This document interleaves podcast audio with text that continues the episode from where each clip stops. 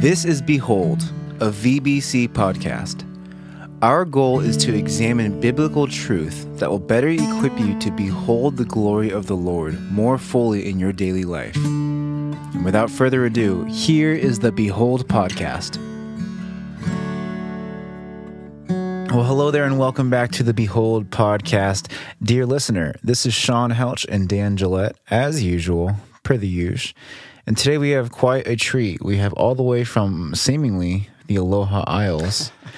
If you you can't see us, we he's This wearing a great, great great podcast intro. great Hawaiian shirt, Mr. Nathan Baird. Nate Baird, and hey, you are actually fresh off of a vacation. So, are you still feeling like you're in vacation mode? Uh, no. Okay, dang it. Well, your shirt. I mean, I my wish you guys could see it. It's it's it's it's very much like a like a like a party animal this is an authentic, Hawaiian. Made in Hawaii Hawaiian shirt. Wow. And when I was when I was in college, my college roommate's mom made me three beautiful shirts. Wow. And I wore those to pieces, and I've been I've been missing them. And so I, I came across this shirt in a shop down in, in Florida, and I thought I'm buying that. Well, you're definitely bringing the bringing the vibes. Yeah. yeah. Um, Aloha, everybody. So this is your first time being on since you've been back. So you and Rita, 20th anniversary. 20th anniversary is technically coming up in July, but we got cheaper tickets in May. Smart. That's smart. So you guys, you guys did a little East Coast. We did. We went to. North Carolina to visit some friends, and then we went, flew to see my some family of mine in Florida that I hadn't seen. Well, I hadn't been to their house since I was 14 years old, so it's been a, a few years. Cool. Well, really quick, give give the beholders uh, just one fun like relational highlight, either a moment you and Rita shared or something with your family, and then kind of a, an adventure highlight, something cool that just- happened. Yeah. So just one one relational highlight, just for Rita and I, um, was actually being in the airports. We had several layovers, and just you know, we have a few children, and so they weren't with us. And uh, so it was just kind of a weird place, but we just got to talk, people watch, hanging out, no no agenda, just being together, which was really fun. And Yeah. um, so that was nice. And then just a cool thing, um, you know, Rita loves animals, and um, you know, I like them too, um, especially they taste good. Oh, I, lo- I love to eat a delicious animal. Yes. But uh, we went to uh, we were in outside of Tampa, and we went to this um, uh, wildlife refuge, basically, where they had manatee. And I I've seen manatee sea cows on you know on shows and stuff, but they're massive. I did not know how massive they were. You could easily lay down on one of these things wow. and just you know even like somewhat roll side to side, and you'd be fine. You wouldn't fall off that sucker. they were huge, gentle giants of the sea, and uh, we were afraid we weren't going to get to see them because um, the they were in this big, big, like kind of almost like a river, really. And there was an underwater viewing station, and we went down there, and they were just these little minnows. It was so disappointing. Almost ready to leave, and suddenly Rita's like, "Wait, they're coming!" And you could see them slowly making their way to this amazing. viewing station. So we ran back, went downstairs underwater uh, to this these large windows, and uh, there they were in all their magnificence. And one of them was doing like a slow corkscrew, like four times rotating underwater. Just, That's amazing. just it was so cool. So that was like a cool visual. How fun. That's really cool. Um, and then before we get into kind of the the meat and potatoes of our show, uh, I think you should you guys should share something that's encouraging that that's happened recently. I think it happened last night for the first time. Did. give everybody a little update on what what's happening with uh, with um, young students, uh, middle school, high school students at the Altamont. Yeah, Sean, you wanna? Yeah, if, if you did not know this, uh, the Altamont campus in Livermore, um, it's it's interesting demographics out there. You know, it's um, compared to the crossing, it's kind of a little bit of a, of a scoop situation where there's. I feel like there's a more older folks and there's a lot more younger families. It's kind of like a V shaped, and it might even be those younger families' parents who are there. So we're, just, we're overrun with kids every Sunday, you know, um, and it's been that way for years now and uh, we love that. It's it's a great family vibe there because of that. All these young families, but then you know naturally because this happens to kids apparently as the years have gone on, they've grown up and they're becoming older and older. Shocker. And so while we've had a booming children's ministry for years now, uh, where we face this problem recently of, man, we have now students who are middle schoolers and even some who are high schoolers, and we don't have a specific, you know, set apart gathering for these students. And you know, it's just it's hard enough for for students in that age group to connect and um, just get poured into in in comparison to all the stuff that they're bombarded with at school and media and social media and all that kind of stuff. So it's just been on our heart the last year or so. We need to get this this off the road. And yesterday, we were happy to say was the first gathering of the Altamont Youth Ministry, which we're calling AIM, A Y M. Altamont Youth Ministry. Wow, Dun, dun, dun. that's amazing. And it was just so encouraging, man. Like it was first of all, we booked an A A plus venue. We really paid the big bucks. It was the backyard of Nathan Baird's house. That was great. And then on top of that, we flew in a keynote speaker far from the lands of 12 feet away inside Nathan Baird's house because it was Nathan Baird. Uh, and then we got some schmo to do music, but it was just a great time. That was, you know, that was Sean, yeah, and my son. So who you call it, Schmo Sean? Oh. yeah, it's me. I'm the schmo. Cadence is glorious. Uh, but you know, one thing we've been just just discussing as a team is, you know, sometimes getting things off the ground like this, it's not always super easy right away. Um, and yet it's worthwhile, you know. And so, kind of the word that I keep thinking about and telling Christian and Cadence and, and Ariana, who are helping out for this summer, is for this summer, don't focus too much about, you know, explosive growth and amazing like numbers and all that kind of stuff. Just focus on faithfulness and let's see what God's going to do in this ministry over the summer. And so, I think some of us were like, bracing for impact a little bit of maybe only having like three kids. It might have only been the Baird kids yesterday, you know? But in the end, we had about 12 students, and it was That's just awesome. so encouraging. And the vibe was great. And I'll just share lastly my favorite thing that happened was as I was leaving, as we were packing up last night, I saw two students who were not friends before this event exchanging phone numbers and talking after the event. I was just, man, this is exactly what we're here Yeah. to do. So it's, it was cool. Well, Nate? it's so cool. And just just on that note, I think there's just this agricultural picture that we see in scripture a lot of work in the soil hmm. and and just cultivating the land. And I think it's such a beautiful picture of faithfulness, Sean, that you're talking about. And and yeah, when you start tilling the land and doing the, the hard work by the sweat of your brow to grow something, it's going to be a long time before you see that thing start to sprout. And and then ultimately and and we even going to see it in this text that we're going to look at today it's god that causes the growth. And so yeah we just put our hand to the soil and we just keep doing what, what we know we have to do and and wait for god to to send the early and late rains and and and cause the growth. So Yeah, and well, on that note, kind of breaking the fourth wall here. Uh, to those who are listening, uh, j- please just be praying for that ministry, for the leaders, for the students, those who are going to be coming. We talked about um, getting in on the ground floor last night. Like you know, this is the this is the very first ever meeting of the Altamont Youth Ministry. It's never Yeah. happened before. It happened at my house. I actually passed out uh, like the the the notes, you know, the, the you know upcoming events and sort of things that we printed out for the kids to know, and I had them sign. Everyone sign that so I can keep that as a So memento cool. Just to say, hey, I want to. You were you, here. You were here, and and then and then the second question from that is, a ground floor is a beginning to a to a great building, and so what do we do now in order to have other people in 20 years when we look back? Maybe some of you will be leading. You know, uh, what what what can we do now to, to make sure that that the culture of love that that that is built on Christ is developing. So pray for that. Pray that um, the students really love each other.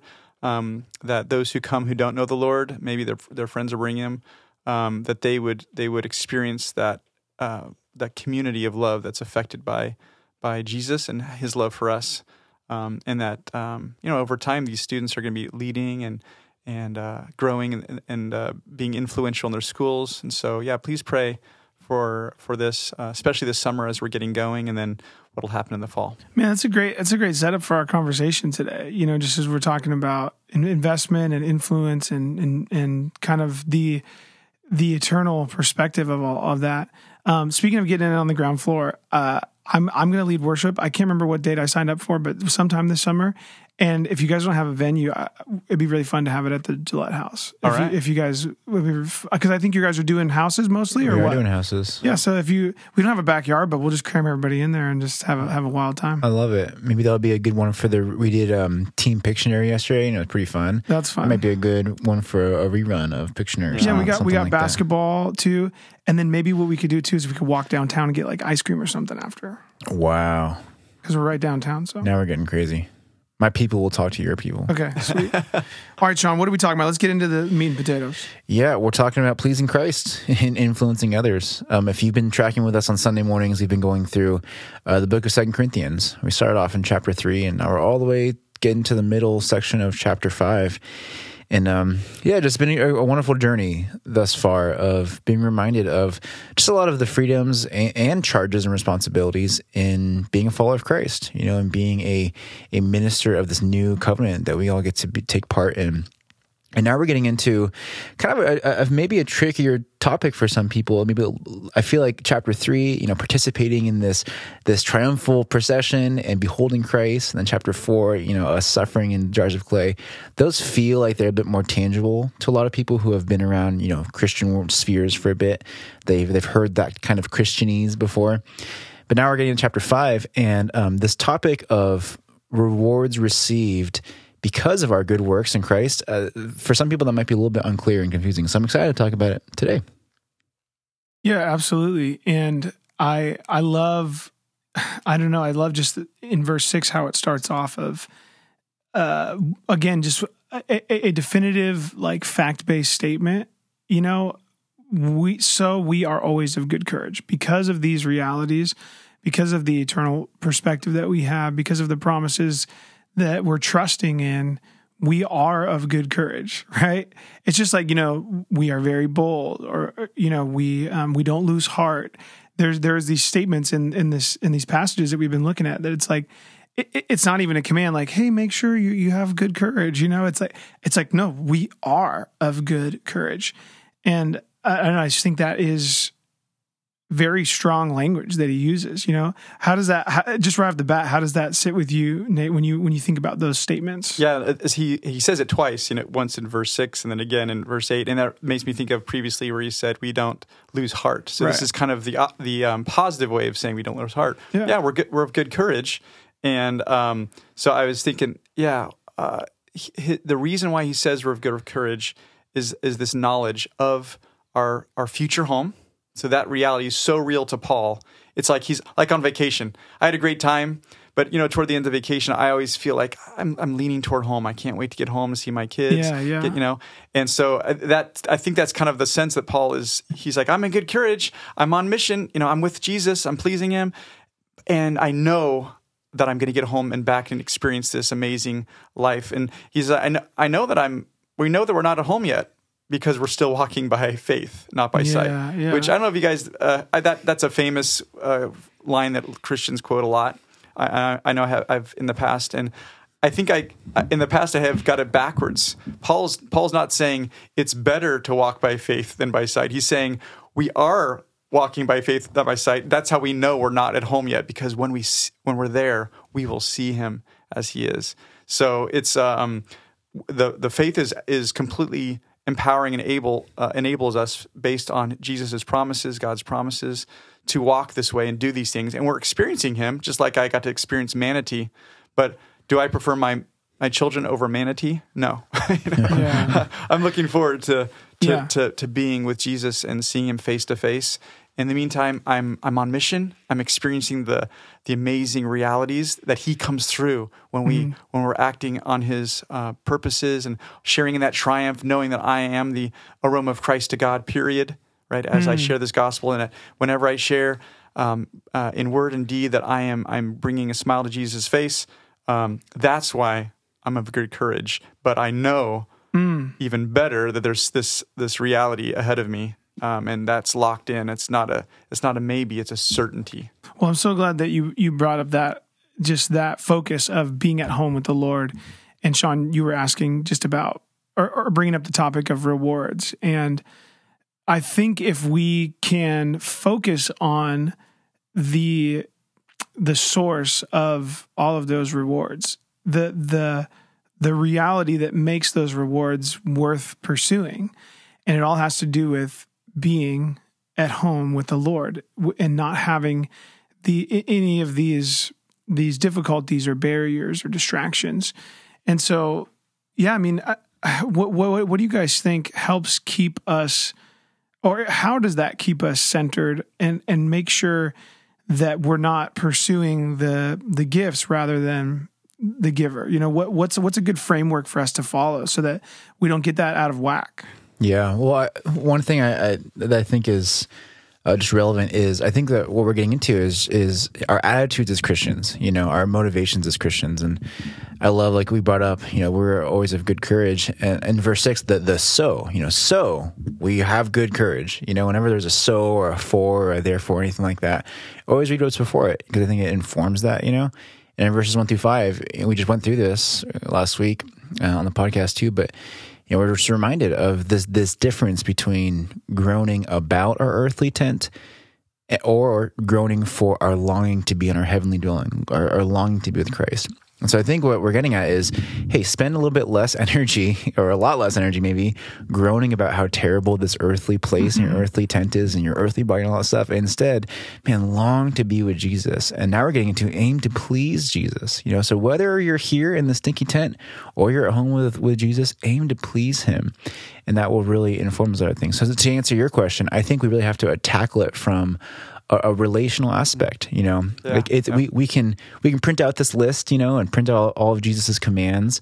And, and follow that. You know, that's, you could do that, uh, and we should know what he told us to do. But I think more importantly, or what Jesus is more concerned about, is your heart in this situation. You know, are you aiming to please your Savior? Because if you are, and we'll get into this in a little bit, but it, you have you worry less about the X, Y, and Z of exactly what those things are, and more about going back to that chapter three stuff of beholding who our Savior is and to do that, he's going to make us more like him. You know, it's going to get easier and easier to please him. So, anyways, all to say, I think relationship is a good place to so, start. So, do you think? Do you think? And Nate, I know you're about to jump in, but do you think this is an accurate statement that there's a direct correlation between the rewards that we receive in heaven and the degree to which we we please Christ with the our our actions and our heart and just the way we invested our life. Do you think that's fair to say that that's kind of, you can draw one to one like correlation there. Well, I, th- I think that's that's um, that's kind of the whole point of verse ten, where he says um, that so that each one may receive what is due for what he's done in the body, whether good or evil. So there's and it's followed up. There, I mean, there's the pleasures right before that, like yeah, pleasing yeah, yeah. God. So yeah. Ple- ple- we aim to please Him, and yeah. then the result of that is that, uh, and, and and he gives that word for, which is a he's explaining what he just said about the pleasing. So yeah, yeah, aim to please Him for uh, we we must all appear. So there's there's a sense of I'm going to stand in this this uh, evaluation, and we talked about before, and uh, you know that it's this is not the same as the Revelation uh, 20, 20 um, what was the 2011 2011 yeah the white throne judgment. It's not it's not that it's not uh, you are in or out of heaven. yeah, yeah. you know, this, there's no this, condemnation. This, there's no condemnation for those in Christ Jesus. This this yeah. is an this is an opportunity, and I, and I've said it uh, last week and at the Altamont, and I'll say it this week at Crossing. It's it's more. It's a, the question is how many how much rewards do you want? Mm. you know, it's not. Are you afraid of of being cast aside? No, you're already the aroma of Christ to God. Mm. The question at this one is how how much how much rewards will you what do you want when you stand in and, and face and face the, the, the the Jesus that you've served and who has gave gave himself for you. So I think it's um, again it's the relationship. Who am I? Who am I standing before? What's my relationship to Him? Uh, and secondly, everything that um, I do it to please Him mm-hmm. is rewardable. Yeah. And so think about it. This is actually how normal humans work, right? The things that please you are the things that you care about, that you that are that kind of are defining you right? If you really love uh, chocolate mm. and someone knows that about you, they can be absolutely confident that when they bring you chocolate, you will be happy. You'll have a smile on your face. Now, that doesn't mean that you aren't their friend if they don't bring you chocolate. You know, it just means that they know this about you and it'll make you happy. And so, um, what what do we know about Jesus? Well, he, this whole section has been his self-giving love, his sacrifice for others, his his care and compassion for those on the outside, um, his his forgiving his enemies. Right, the, the whole story of the gospel shows what God is like because Jesus embodies the Father's love, and so then it's not a hard. Uh, instead of asking, you know, what would Jesus do? The better question is, what would please Jesus? In fact, I'm stealing that from a, a small group for, for, the Altamont. They they were joking about it. What WWPJ? What would not not not not what you're gonna say? every time every time I hear it, I go, "We want peanut butter and jelly." hey, we should we should market it. I feel like it could be good. It, it, has applications we have to on get, both we have sides. To, we have to give them a cut though. That's. Uh, no, but I, I love that though. Shifting the question from what would Jesus do in this situation to instead what would please Jesus in this situation? Because again, it is. I think it's more relational that way. I, really quick, I think we should pause for a second. This might be a fun rabbit trail because you, you mentioned briefly the the judgment seat versus the white throne. The We should- great white the great white throne. We should talk about that. I mean, this could turn into a whole episode of like eschatology debate, I guess. But Oh. but if someone is uh, they haven't heard those two different terms before, explain the different judgments. Actually, three Okay. judgments, right? There's three judgments that we hear about. Matthew 25 also. Anyways, continue. Yeah, yeah. Let's let's get into it. Uh, uh, well, and that again depends on your eschatology. Exactly. Okay, Let's so talk I'm, about it. I'm, just, I'm going to talk about the Revelation 21. I'm just going to read this. This is from Revelation 20, verse 11 through uh, a bit here. So he says, Then I saw a great white throne. And by the way, there's already been an, an, an evaluation of martyrs, those who've given their life for Jesus. Um, and and they're they're they're ready to go. They're they're doing great by this time because they've they've uh, been commended for their self-giving love, even to the point of death. And so then he says, then I saw a great white throne. This is why we call it the white throne judgment, and him who was seated on it. From his presence, earth and sky fled away, and no place was found for them. And I saw the dead, great and small, standing before the throne, and books were opened. Then another book was opened, which is the book of life. So I think what's going on here is there's two books. There's the book of what you've done, your your deeds, good and bad, and then there's this thing called the book of life.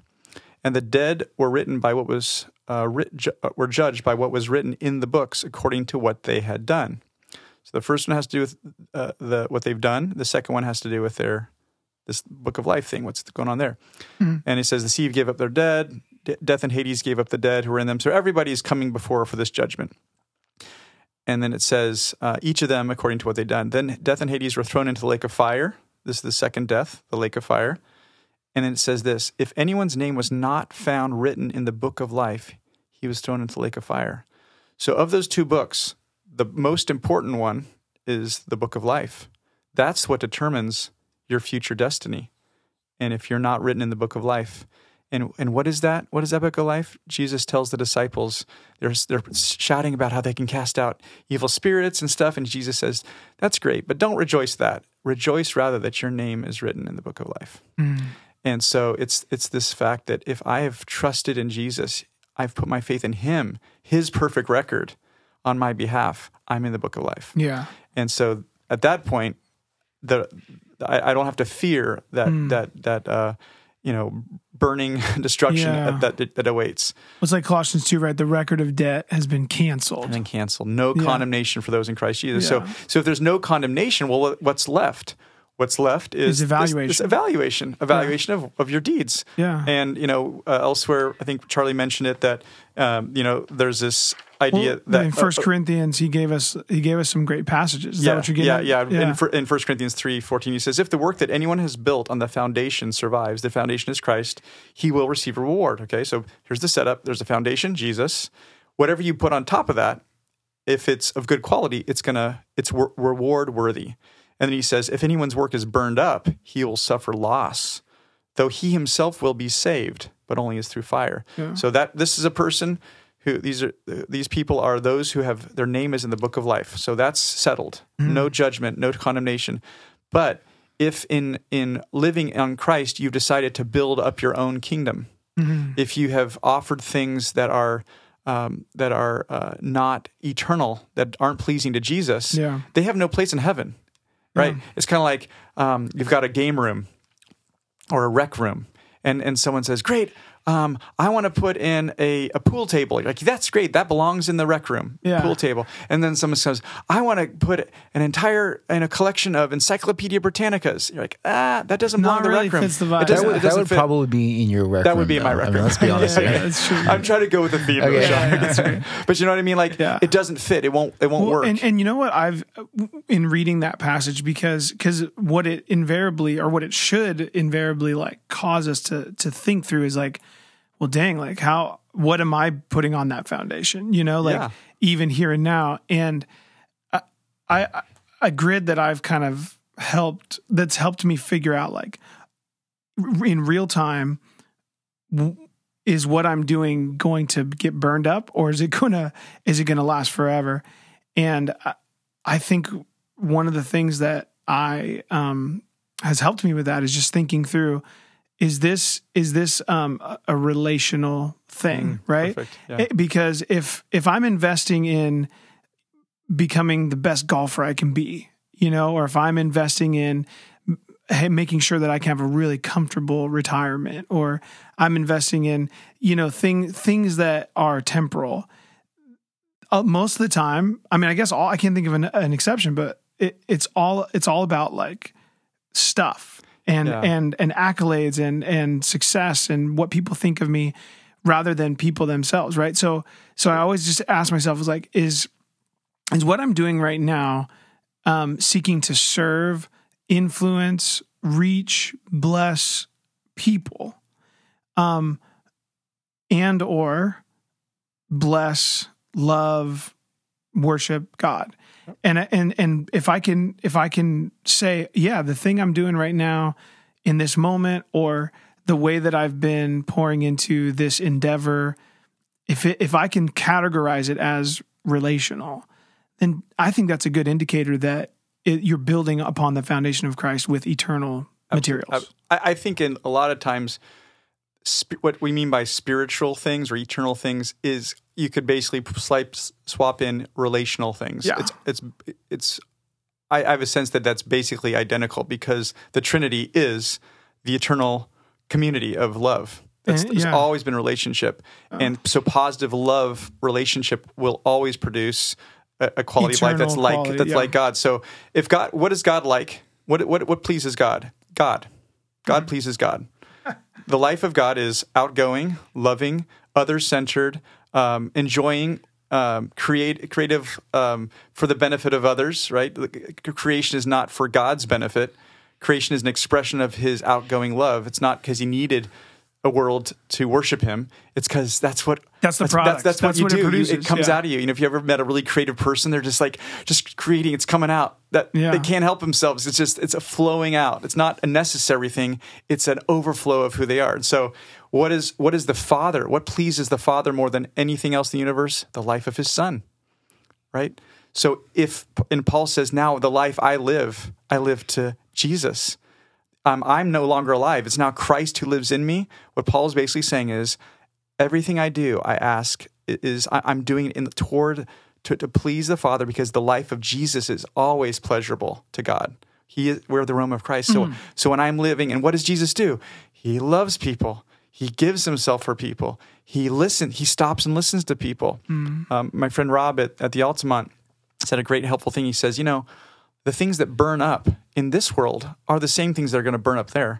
Money burns, a car burns, your golf clubs burn, your trophies burn, Yeah. your um, 401k certificate or whatever burns up, your your your diploma is going to burn away. Yeah. Right. Uh, your your um, Facebook page will melt down. you know. Yeah. Um, all that stuff it shows that those things are not eternal. But what does last is if I take a friend golfing because I want to talk to him about his life and build him up. yeah. It's not the golf. The golf is a great. It's not golf's evil. It's a great avenue for enjoyment and for building relationship. Well, and, and even that, even we all we're all going to die. So even even that person uh, or, or you yourself are going to pass away. We're not we're not in these tents, right? They're Yeah. not they're not eternal. But the moment you had together to build each other up, that is what's eternal. yeah, you've impacted them. Yeah. And, yeah, and Yeah. and so then expecting these new bodies that are eternal, and you know, Paul says we're being renewed inwardly. The outwardly we're wasting away, but we're expecting this new body so that our inside life will match our outside life. Right now, we're we have this new inside life, and and we want to fuel that, mm. so that that we're we're put we're we're going to be putting on this new life that matches that inner life. And so, what do, what do we want to do? We want to we want to do the things that are eternal, which are loving people, caring for people. If I if I say, "Gosh, you're in need," I have a brother in need, and I have money that could help him, but you know, I might want that for myself someday, hmm. or I was I want to buy that. I was going to go on that trip, or I'm suddenly thinking that an eternal thing, i.e., that person who whose life is eternal, I'm not. I'm going to withhold a a chance to benefit them with my material goods in a way that would enhance their inner life, right? So I'm I'm choosing at that point to value something that is going to burn away instead of valuing more the person who is going to be eternal. Amen to all of that. And um, one thing I was thinking about as you guys were talking is, um, because I agree with that. I think the relationship is the the key definer there of whether this is an eternal thing or or not. But then I even think uh, as a next step to that, as an additional challenge, you know, I think a lot of us have relationships that um, we could spend time with them for hours and hours and hours. You know, would that time be pleasing to Jesus? I'm not sure, depending on what, what you're doing and how you were towards them. You know, so I think the additional qualifier there is is are you investing in this relationship in a way that points towards Jesus? you know, as Yeah, a, as a, sure. a bit of a spoiler, but we're getting into you know the end of chapter five. We're, we're reminded we're ambassadors. You know, of this ministry of reconciliation. That's that's our charge. You know, so I guess that's my second challenge. Is is I think is this relational first thing and are you you know in that same kind of un like you're compelled by the love of christ are you demonstrating that in this relationship um, because i think that specific thing those two qualifiers together is what is going to lead to these types of christ pleasing rewards that we're seeing in verse 10 Yeah. No, I think it's really cool. And uh, I don't know. I think another thing, just to maybe circle back to the to the beginning of this awesome rabbit trail, just about judgment. We we read that in verse in verse ten. We almost appear before the judgment seat of Christ, and I think it brings up a lot of. It could potentially bring up a lot. Of, it's loaded for for a lot of people. We don't like the idea of someone judging us. we you know we we typically look So at judgy. Yeah, you're you, that. Oh, that person's so judgmental. Or a lot of times that's the number one object objection that people have to C- Christianity and and the church is it's so judgmental, right? And I think the first thing we have to understand is Jesus is completely just and worthy to to to judge the world. Hmm. Y- You know, in Revelation you see like who is worthy to open these scrolls, you know? And it, it's it's only the God man who took on flesh, lived a perfect life, was tempted in every way that that you could ever imagine, but never gave into that temptation, and then offered his perfect, spotless lamb life for our sin to to make a justification to satisfy the wrath of God. And he's worthy. He's the only one who is worthy to, so i think if we start there then a lot of this stuff about evaluation and about separating out who's in the book who's not in the book it, it it'll give us the right the right lens to, to look at the judgment I like, I like the way you, I like the way you got to that description of Jesus and you landed on the lamb Yeah. because that's actually how the Revelation story pictures him as the the slain lamb and then who can open? He says the lamb can. Yeah. And so uh, the one who's judging you has has died a bloody death on your behalf, yeah and if he did that, you can trust him. Yeah. you can you can absolutely trust him. totally Yeah, I love that, and I love. I thought you were going to get juicier earlier about the eschatology stuff and and, and get into it. Um, but w- what I think is fascinating is whether no matter which camp you're in, if you're the oh there'll be three sequential judgments, or there's just one judgment, or whatever, or they already happened, or whatever you judge, whatever Yeah, it is. yeah, yeah. In all of those, it's the same. Jesus is the judge. You know, whether you're talking about Matthew 25 or you're talking about 2 Corinthians 5 or you're talking about Revelation 20, Jesus is the is the, the, the mechanism of that judgment. And you just said it. He is he is why would he not be? You know, he has the authority, he's God, and he has received judgment in a way that no one else will ever for all eternity. You Yeah. know? Well, and, and and really, you could make an argument that there is a fourth judgment that will happen, which is mind blowing. But but Paul tells us in in First Corinthians six that we will actually judge angels, oh. Right? And so that that's kind of an interesting thing to think about too, is that you know when when we're in God's kingdom, like when because really we're we've talked about this before, but God's kingdom is already, but not yet. Mm-hmm. You get what I'm saying? But but when when we're we're in God's kingdom in a consummate way, we're going to be used to, to to to judge angels, and there's a lot of our imaginations can run wild on what that's going to look like. But what I what I think how it relates to this conversation is, man, am I living my life right now in a way where I'm preparing myself to be in that role? Yeah, yeah. to be like a mm-hmm. co-judge, co-heir, ruler with Christ. And my guess is if we're if we're not living to prepare ourselves for that now, then we're going to be behind the eight ball when when that time comes. yeah. You know, and so I, and I think it relates to that conversation we've had in weeks you know past about like we want to we want to invest our lives here and now while we're waiting for the kingdom to come in a way that that sets up little outposts of of of God's kingdom here and now. Yep. You know, Yeah. we want to be loving people and and focused on those eternal things and investing in in kingdom stuff so that so that we're we're living I, like it's true like we're in the kingdom. Well, and, and there's this thread that's I think it's a strong maybe it's a cable uh, that and you, and it's, it's in the passage you quoted. Paul when he talks about don't you know you're going to judge angels? He's upset because the Corinthians are suing each other. Right. And he's like, aren't you competent enough to judge rightly between yourselves? Right. Well, well, you're going to have a bigger responsibility in the future. You better get on the ball. Yeah. And Jesus says uh, in that parable about the three servants, he says, Well done. You've been faithful with few things. I will put you in charge of many things. The reward is greater responsibility. Wow. And it's kind of a, um, a- job. And think about it this way uh, you want competent people in charge. Even someone who has shown themselves, I, I valued badly, I, I misvalued the world. That guy or that gal, she, she valued people rightly. She honored Jesus. She pointed them to Jesus. She spent her time on earth well. Yeah, she's she should be. she should have more responsibility. You know, um, that's that would. Be, it's not going to be a uh, gee. I you know you're you got unjustly promoted above me. It'll be like that's that's right. You demonstrated that. I was thinking of you. You mentioned before. Okay, the first first thing to set people's hearts at rest. We have Jesus as the judge. Remember him. Remember he gave his life for you. That should instantly set your heart. This is going to be a fair. It's going to be good. It's going to be evaluated not on my handsomeness or, or beauty, not my smarts or my you know lack of intelligence. Is not my my uh, pedigree or my ethnicity. It's going to be based on the quality of my life compared to His perfect life. And then the second thing that should set your heart at rest is this is not a judgment like the fiery judgment. This is a judgment like when you're going to sell your house and you have an auditor come over.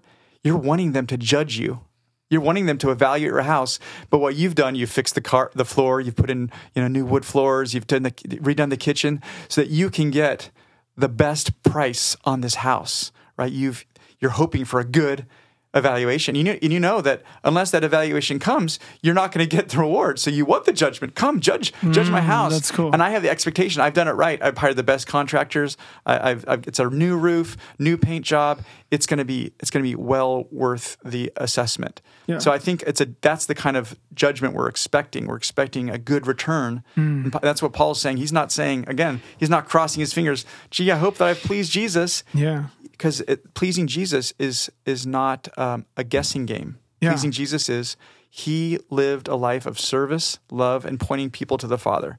So whatever I do, whether I'm a teacher, whether I'm a, a physicist, whether I'm a you know shoemaker, whether I'm a uh, you know Do they still wha- have whatever. those? They, they do have them. In fact, I think we have a cobbler in Livermore. Actually, I've been to that cobbler. Cobbler, yeah.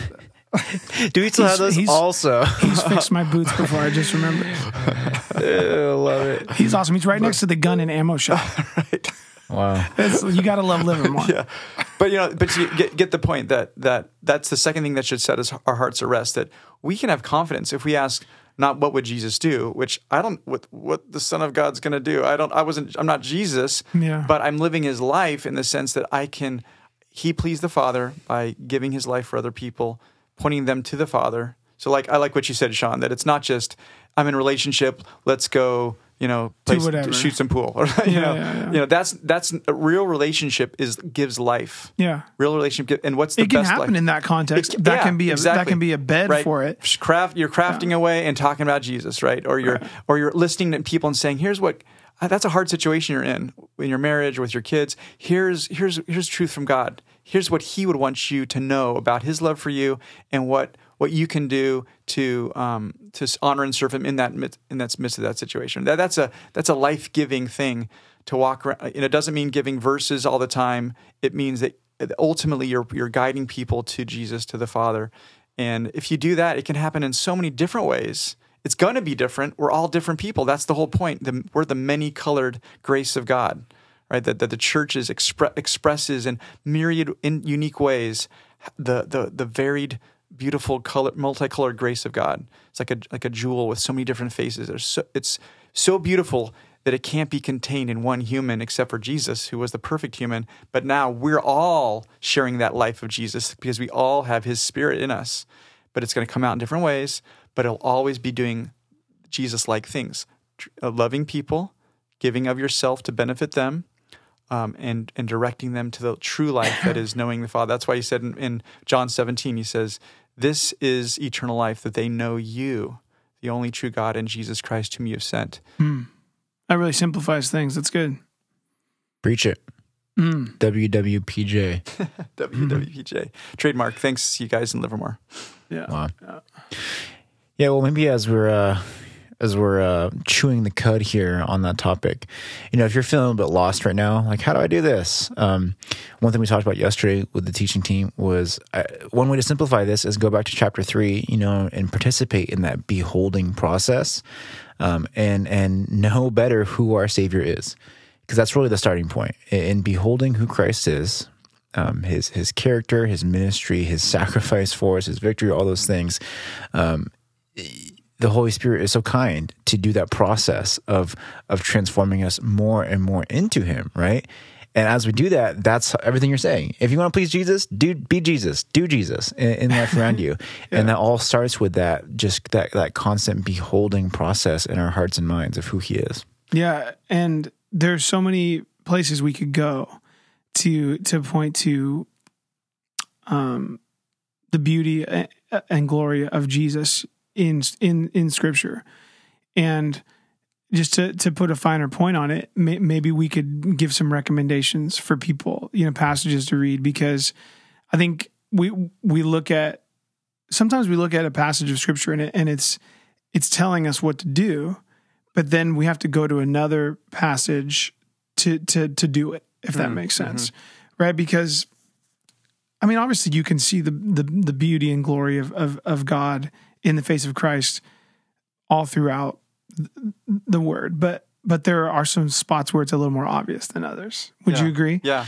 and so like I was just even thinking about especially on this relational uh you know topic and just figuring out how do we how do we share the life of Jesus with each other. I was just thinking about Philippians 2 where where Paul is just talking about hey if you have if there's any encouragement from being united with Christ, you know if there's any any like effect or love affection or yeah if there's sympathy, if there's maybe. anything that you are getting from the life of Christ like have the same mind as him. Well, what does that look like? Do nothing out of selfish ambition or vain conceit. In humility, consider others better than yourself. Yep. Take the same mind of Christ, who was in in his very nature God, but he did not hold on to that that quality. He did not he did not use that The status. status to um to his own advantage. But he but he actually emptied himself and he became a servant and he he took on the form of man so that he could enter into the mass of humanity and and he was obedient to the father all the way to the cross and and and and what did that produce in him? It, well he, he produced this glorified state because then he came back to life and he ascended to heaven and now he's at the right hand of, of the glory on high and there's no name that's greater than his name and, and at, his name everybody will bow and every tongue will confess so i just i think passages like that it just there's you can find his beauty and glory like it, you can behold it anywhere Yep. but there's certain places where it's just like it's poking through so clearly so can you Yeah. guys think Well, of I some mean, other ones John, John 1 through 18. Yeah. John, John 1, 1, 8 through 18. And there's, there's specific passages that are in there that, that um, uh, you know, like there's a little John the Baptist side note. Yeah, yeah, right? yeah. But if you read that whole thing, you, you have the sense that he is he's a cosmically beautiful because he's the word that made everything who's always been with the father and and then he became he tented with us so he's with uh, that same one who made everything he actually walked around and then by looking at him he says no one's ever seen the father but the, the only god the one who is at the father's side he has made the father known. This only god jesus the the monogenes the the, the unique one of a kind one that's Yeah. at the father's side. He's made him known. So so just in that little picture you see this cosmic jesus this uh, or I, I say the word the son. You see you see the one who took on basically it's, it's philippians 2 giving a picture of that. And what was the purpose well we know that the, that that the purpose in him taking on that form of a servant had so many different aspects one It was showing us the Father. That's what verse 18 of John 1 says that he has made him known. Everything Jesus did was in service to his Father so we could know what the Father's like and be be connected to his life. Secondly, we know like from Hebrews uh, 2 that he had to take on this human life so he could taste death for everyone. So so all these all these passages start to fill this this painting of Jesus as this beautiful beautiful person.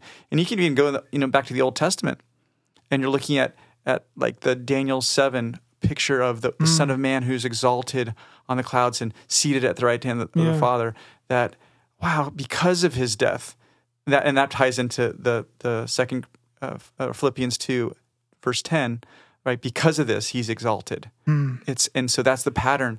Exaltation follows from uh, self-giving service, and so again, kind of back to the rewards. Yeah, or I- Jesus, Jesus, yeah. mo- Jesus modeled what we're experiencing. We died with him, buried with him, resurrected to life, resurrected to glory, and then we share in these rewards.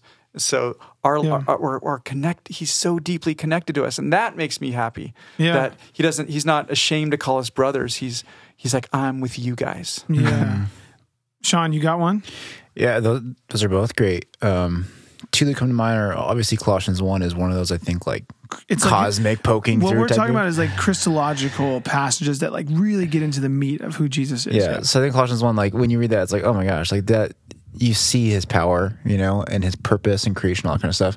But what I've been chewing on the last couple of days is Ephesians two, you know, um, of just because it's practical for what we're talking about about being these these ministers of the new covenant and being ambassadors. Because it reminded like of that whole, you know, gospel story of God showing his love and, and extending his immeasurable grace to us through Jesus, you know? But then I like how in verse 11, it's like kind of a charge. It's like, hey, silly, you, you were made for this. You were made in Christ to do good works, you know, for this path that God laid before you, before to, to do it. But then that reminder in the second half of chapter two of just, man, we have unity, you know, we have oneness. And it's, it's, it's, it's two kinds of oneness, you know, our, our peace is in Christ, who through his sacrifice secured oneness with himself.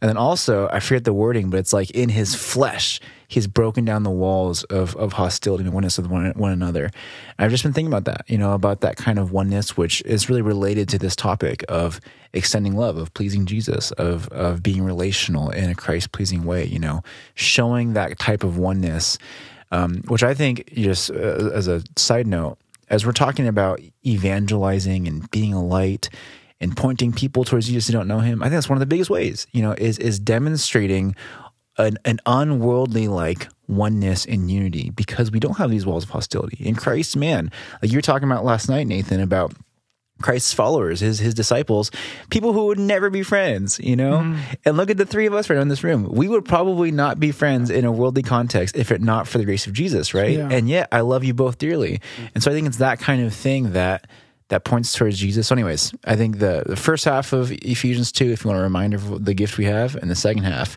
if you want to be stirred on in your peace and unity with others. Yeah, And it it- says he's broken down the dividing wall of hostility. I love that that that picture. and maybe I can be sympath- if I can be sympathetic to people who may be listening and they have that sense of yeah yeah I hear this all the time yeah yeah the gospel yeah yeah Look you at know, Jesus. you know yeah yeah yeah but but what what's but my life I, I feel I'm in the, I'm in I'm in I'm in depression or I'm in anxiety or whatever um and and and why so why does the Bible keep pushing us back to Jesus why what's the purpose of that if I and especially if I don't feel that sense of delight and and, and wonder um well I, I, th- I think just kind of maybe a, a simple simple way, you cannot value something if you don't see them. you know, it's hard. It's hard to value. Or in, when I say see, I mean have an encounter with what who that person is. Let's just say, right? Now, maybe someone could write something beautiful. You've had an encounter. If you say that is beautiful, that poem about me, you know, or that poem about whatever. That that what a great mind. You've had a, a, a true encounter, and and you'll that might become your favorite poem. Um, or it could be you see a work of art and you're like that artist is amazing. Wow, that really communicated to me. So I'm not saying it has to be a. We can't. We don't. Jesus is not standing here right now in this room physically, right? But but so how do we encounter him? Well, his spirit is at work in the world, and we see that spirit in the lives of people. So when we like like you're saying in the the, the importance of being in, in church community, if you one reason you might be in uh, despair or, or in a dark place or not being able to respond to the truth of God's word is because you're you're you're flying solo. Maybe you come to church, but you're not engaging with people, and you you assume maybe maybe you assume that um, they're just nice people. but if you say, wait a second, these people know Jesus and there's a, a, quality of life that they're showing, so I'm encountering the life of Jesus right now they're the, they're the evidence that that Jesus is alive, and that's kind of what Paul is getting at. That our lives really do show what Jesus. People are actually having real encounters with Jesus because His Spirit is inside us. How we relate to each other. He said, "They will know you are my disciples by your love for one another." So when people come to church, they need to be seeing the life of Jesus played out, and that's believers and unbelievers alike. Mm. And if we don't encounter that, if we're just talking shop, if we're not, uh, if we're not um, welcoming. Hey, let's go to lunch afterwards. I love to hear what's going on in your life. Let me tell you what Jesus is teaching me. And how can I pray for you? How can I pray for you? Yeah. Like all that let's kind of pray stuff. together now. Yeah. Yeah. You're, we're not, we're yeah. not, that's one way we don't. And then when we do that, then we recognize that, oh, all this stuff Jesus talks about is true. Mm. He really has sent his spirit in the world. Well, and, and, we can experience it. Like what you're talking about is, is God makes, makes provisions for us to obviously clearly understand what he's like. Yeah but then he also makes provisions for us to experience what he's yes. like yeah. through the indwelling of his spirit, through community, you know, through yeah. his his grace that we see all throughout creation. So yeah, it's amazing. Yeah, I think people the question like, oh, what's what's the proof for God's existence? You know, tell me some some things that I can prove scientifically. yeah, and but remember, if if relationship is the nature of the Trinity, and therefore the relationship of or, or relationship is the, the central reality of the Christian life, relationship with God, and true loving relationship with each other, then um, we should expect the proofs to be relational like proofs. So, what's what are relationship like proofs? Well, I, I can talk about Jesus in my life.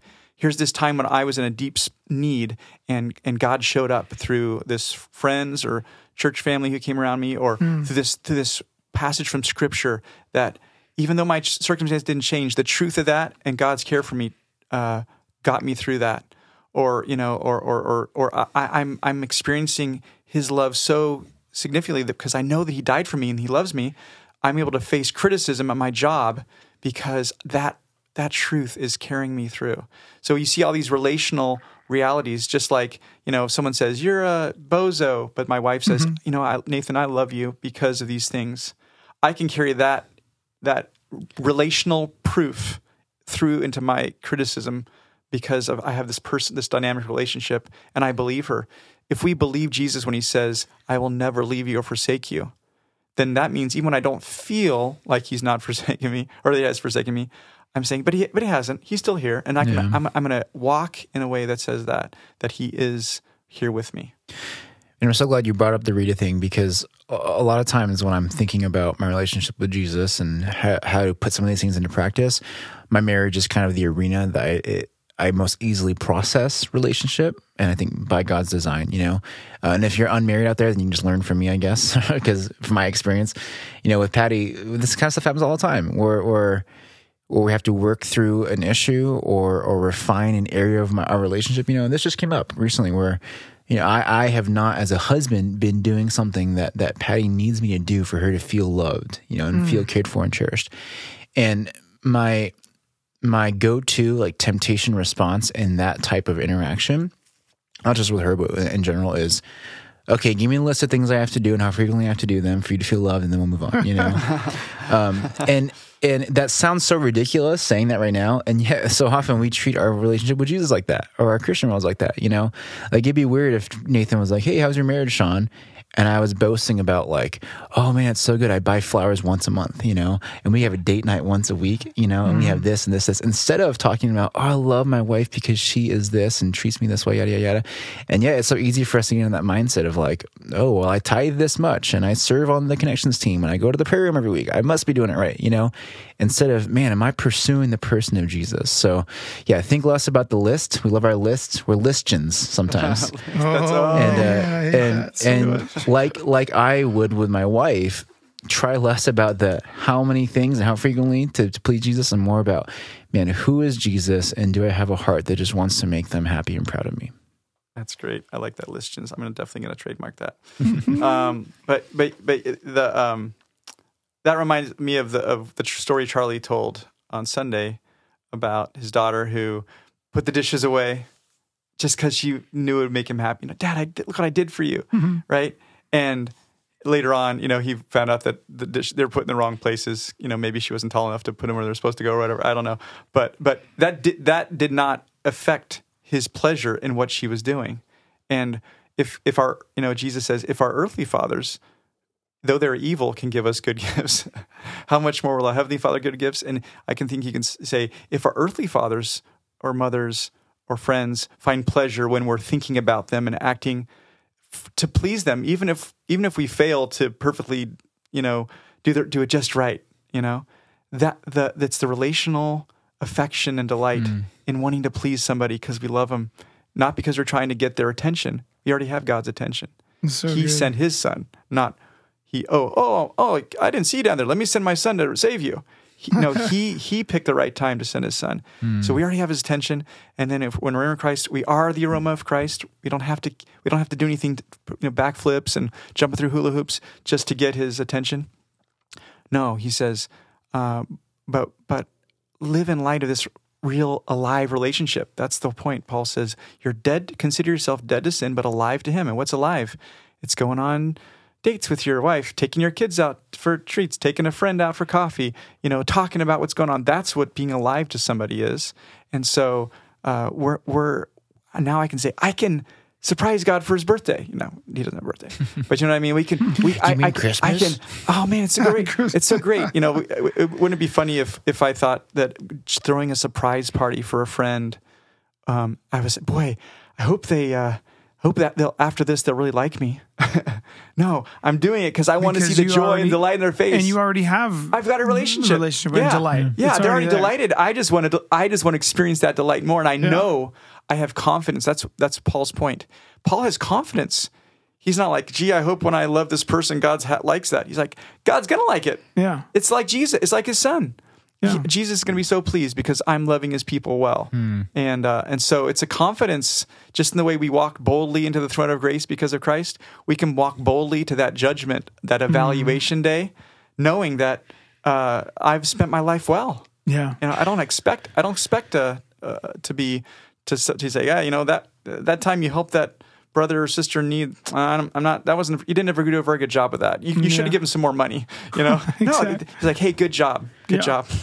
Well, uh, my last thing, and I'll shut up after this. We can sign off, uh, or at least I can sign off.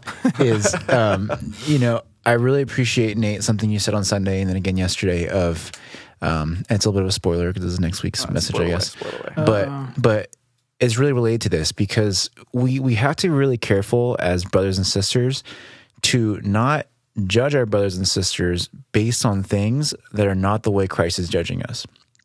You know that's something you brought up of we're so quick sometimes to hold people to standards that are not the bible standards or not jesus' standards you know? So when we're talking about our desire in our heart that wants to love jesus and please him don't just resist the temptation. Resist the worldly temptation to judge your brother and sister based on something like who they voted for you know based on something like which hobby they do or don't have you know based on something like whether they're wearing a mask or not all those different things there's a million things and, and more important, you even feel free to ask that question. Hey, what's your motivation for that? You know, and and whether you're wearing a mask or not, whether you voted for this R or D, you know, whether you're going here or here, did you do it from a place that truly wants to just please Jesus? Because if so, I don't care which one you did. I am happy as your brother that you, that's where your heart's at, and I can love you regardless. Yeah, yeah. Uh, what I want to add on something, not necessarily that, but it, it you sparked me, um, which is uh, healing broken relationships through humility is also pleasing to Jesus. Mm. So if you, I, I had this situation this week where I I was irritable and impatient. You- no, I no Yeah. I know, I know. You looking at the shirt like you can't be impatient with that shirt. It's it's like you're on vacation all the time. Uh, but but uh, I was waiting for you to apologize. I forgive you. there's several. Okay, thank, kidding. Thank you, Sean.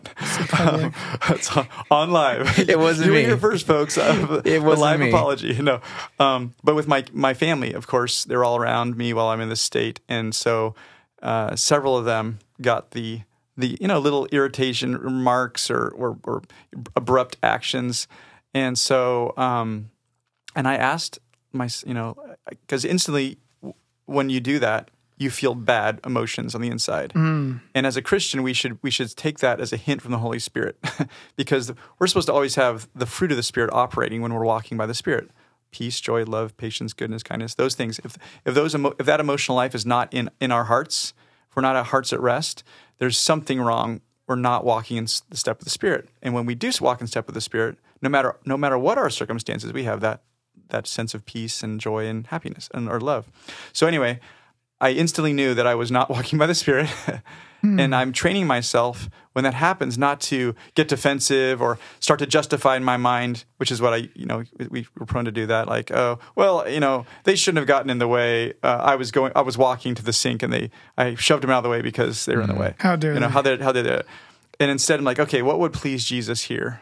And that what would please Jesus is for me to model that humility of saying, I, I I've done something to damage our relationship. It's worth more to me that you are pointed to Jesus, that you have a heart of confession and repentance in the future, so we can get back in line with life with Jesus. It's pleasing to Jesus when you correct broken relationships by confessing your sin to one another and asking for forgiveness because you value relationship more than you value doing things your way.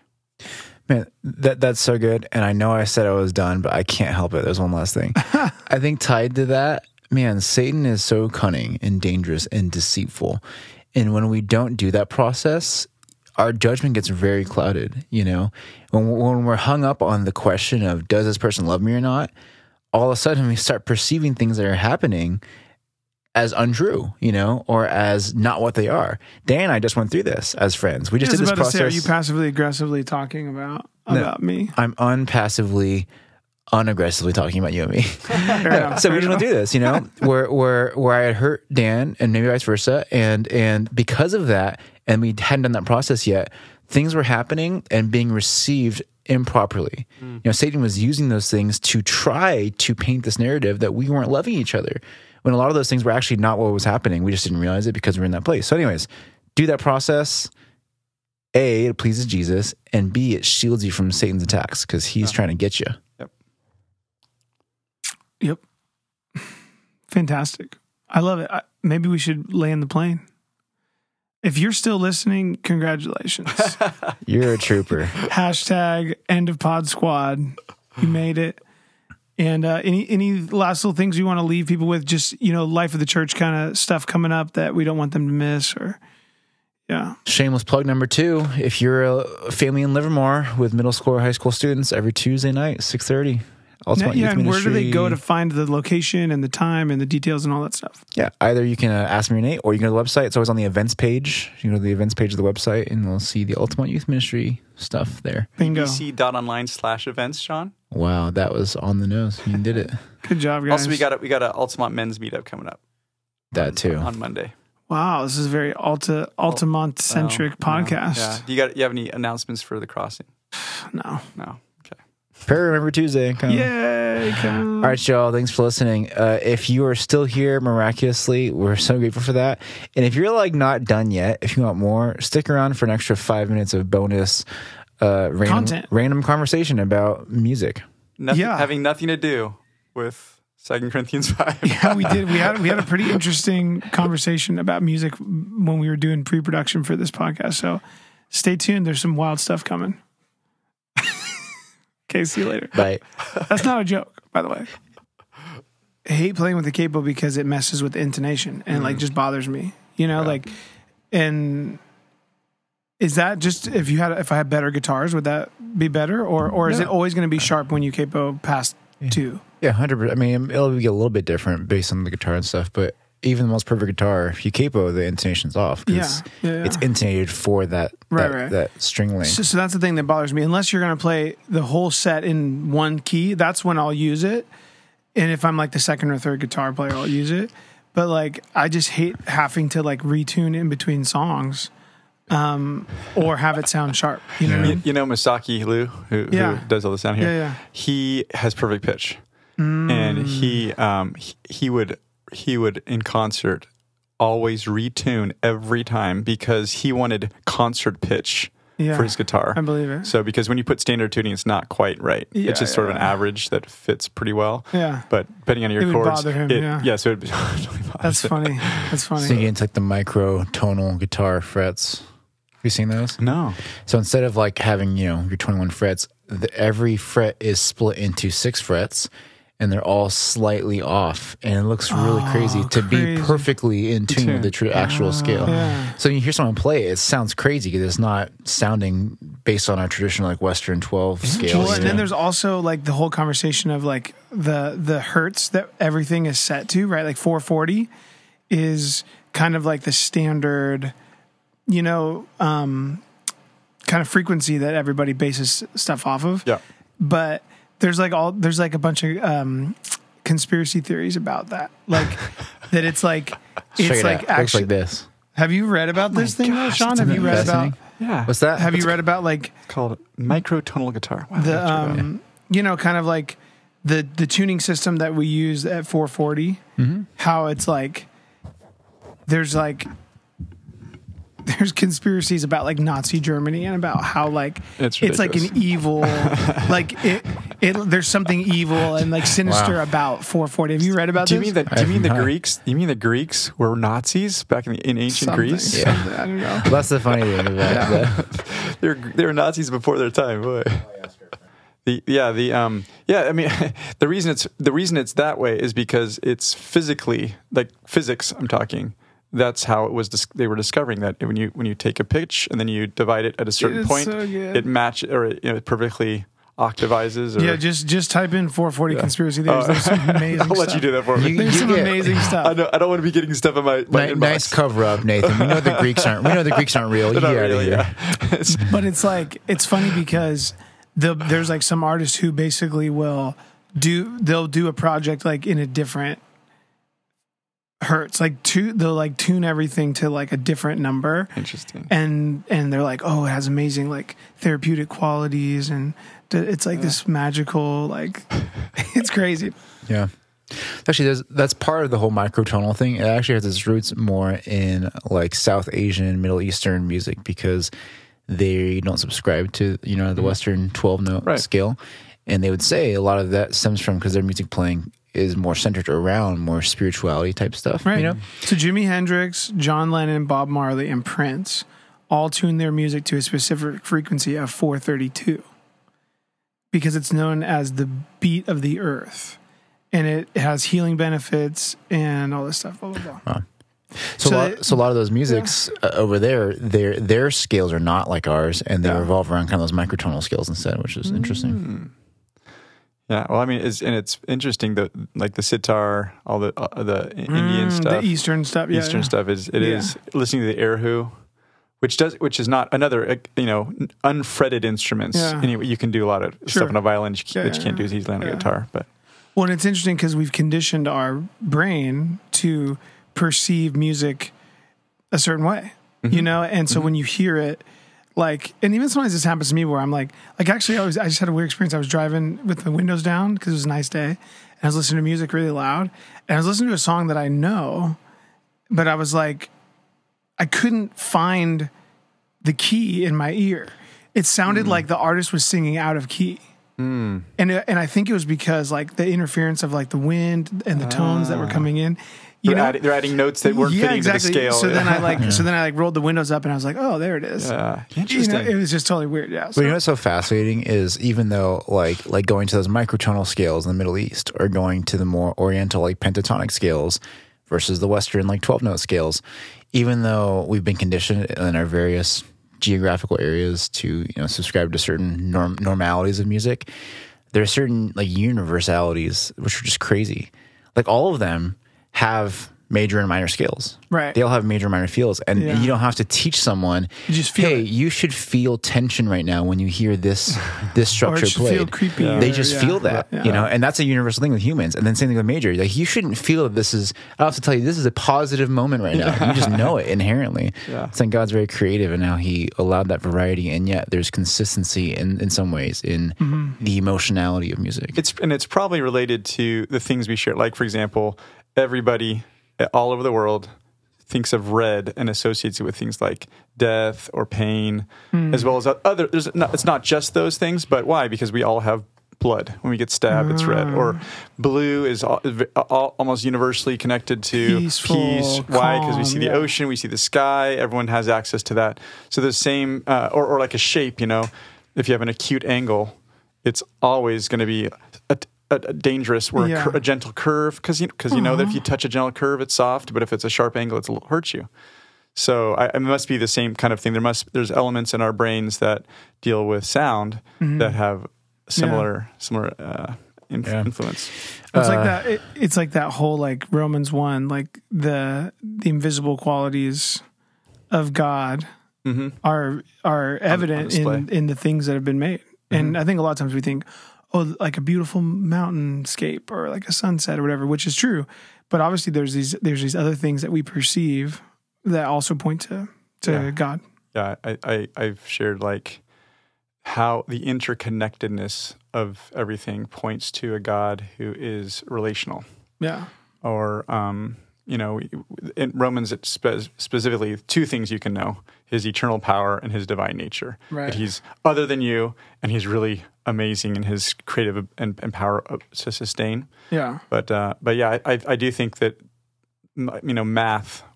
Not that I'm a mathematician, but why you know the, everybody secular, not you know non Christian, uh, who are mathematicians, they say that the that math does a ridiculously good job of, of describing the universe, and it, math is a relationship of a symbolic relation, a symbol, a symbolic language that describes relationships. And so I thought well, that's that's interesting. It's a relational framework for understanding things. How does speed relate to Yeah. time, or how does mass relate to this? That's all, that's what Well, and, math and and, it's like does. it's like music in the sense that it wasn't invented; it was discovered and harnessed, and Yeah. and and we we kind of figured it out. We didn't invent it, it, right? Yeah, you know. So Yep. it's like, well, where does that come from? It comes Yep. from a divine creator. Yeah. And and maybe like what Sean was saying that the similarity points to that sense that we didn't discover it, but because you say, well, there's different varieties, you know, so Mm-hmm.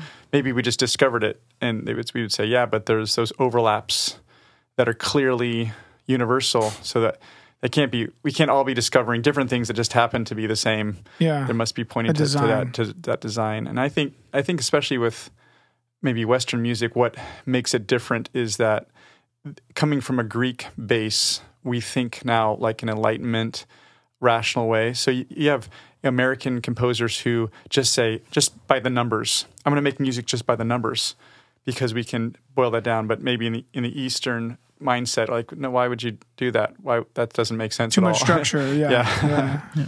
And that's our podcast. there you go. The The more you know.